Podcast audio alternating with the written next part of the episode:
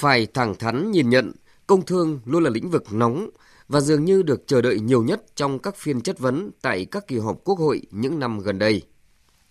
Ngay mở đầu buổi đăng đàn, Bộ trưởng Bộ Công Thương đã nhận được tới 77 đề nghị chất vấn của các đại biểu Quốc hội.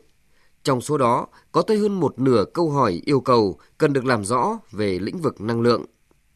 Từ việc chậm tiến độ các dự án đưa điện về vùng nông thôn miền núi, vùng sâu, vùng xa, đến việc không tuân thủ quy hoạch điện 7 dẫn tới nguy cơ thiếu điện, trong khi các dự án năng lượng tái tạo lại được triển khai thần tốc vượt nhiều lần so với quy hoạch đề ra.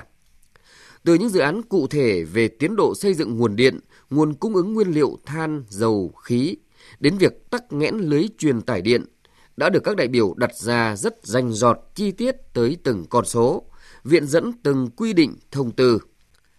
Hết giờ chất vấn buổi chiều qua, bên hành lang Quốc hội vẫn còn nhiều đại biểu tâm tư, chưa đồng tình với trả lời của vị trưởng ngành khi viện dẫn quyết định 11 của chính phủ về cơ chế khuyến khích phát triển điện mặt trời là đột phá, dẫn đến bùng nổ các dự án năng lượng tái tạo thời gian qua.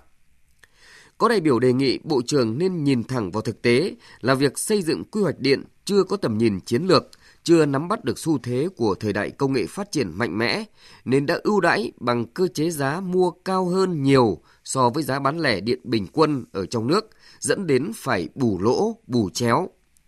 Cũng cao hơn nhiều so với suất đầu tư vào năng lượng tái tạo của các nước trên thế giới và khu vực.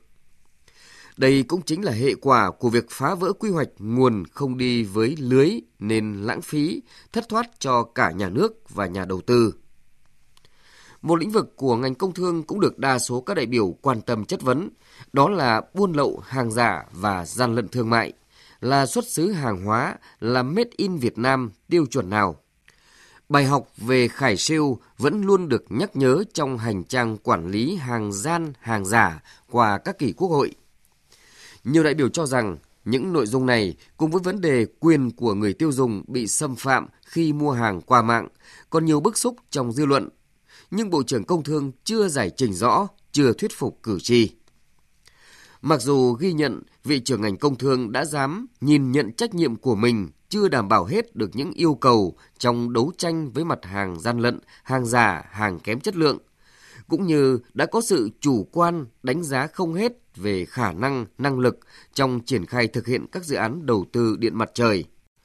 Song các đại biểu cho rằng quan trọng vẫn là lời hứa của Bộ trưởng trong việc thực hiện chức năng quản lý nhà nước. Làm sao để không còn tình trạng đổ lỗi cho việc thiếu cơ sở pháp lý hay sự trồng chéo bất cập giữa các văn bản pháp luật mà thực chất những công việc đó vẫn thuộc về trách nhiệm của chính các bộ ngành. Các đại biểu kỳ vọng Bộ trưởng đã nhận rồi, mong Bộ trưởng hãy làm tròn trách nhiệm để dân tin.